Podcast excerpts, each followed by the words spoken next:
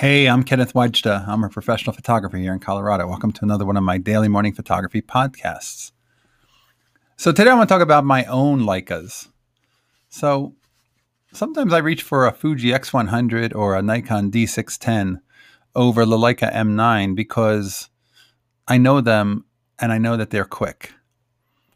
And I've come to the realization after listening to Ralph Gibson that part of it is the M9 is not difficult. There's hardly any controls on it at all. But it is manual focus and it is a rangefinder and it's a different way of working than I've worked my entire photojournalism career. And it's something that I need to get faster at. Because I think that once you work with like a, once you're working with cameras that are very stealth, very quiet, and you're able to photograph in places, I think you can get a different response out of people. David Burnett, the photojournalist, often talks about how he likes to go to an assignment and then disappear into a corner of the room.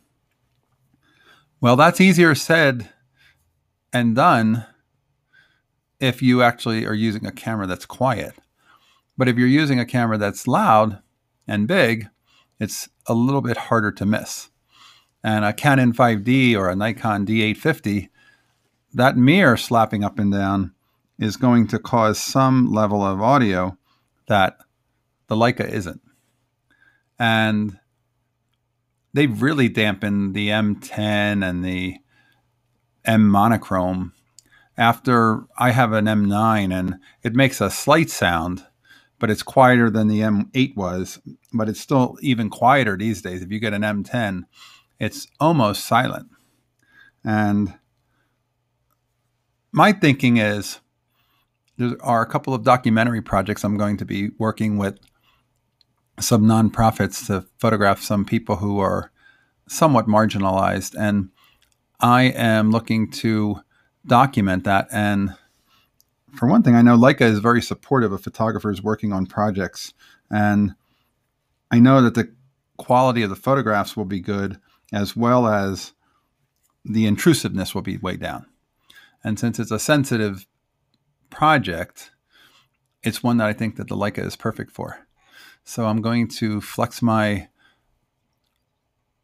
speed muscles and get my quick going because I need to make it so that the Leica is as quick for me as the Nikon and the Fuji have always been.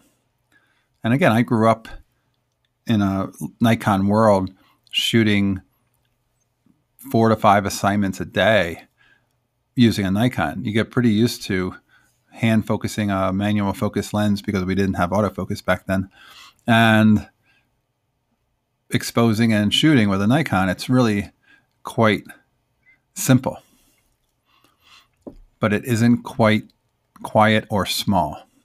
So I'll report back on how that project is going when I have more details to share and some photos to share.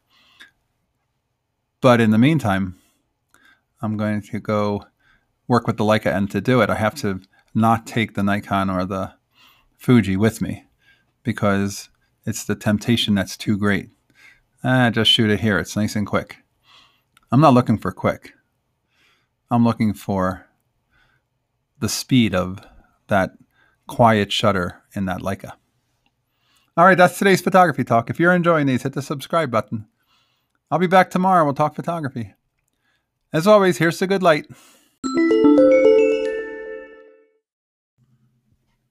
Just one quick reminder that we need photographers to contribute to the Wise Photo Project. And we need photographers from around the world. So if you are one, please join us. Find out information and what it's all about at thewisephotoproject.com. Thanks. Hey, one last thing. Watch my YouTube channel. Here's to goodlight.com. And I put out a weekly YouTube of inspiring photo talks, and I think you'll enjoy it. So take a look. Here's to good light.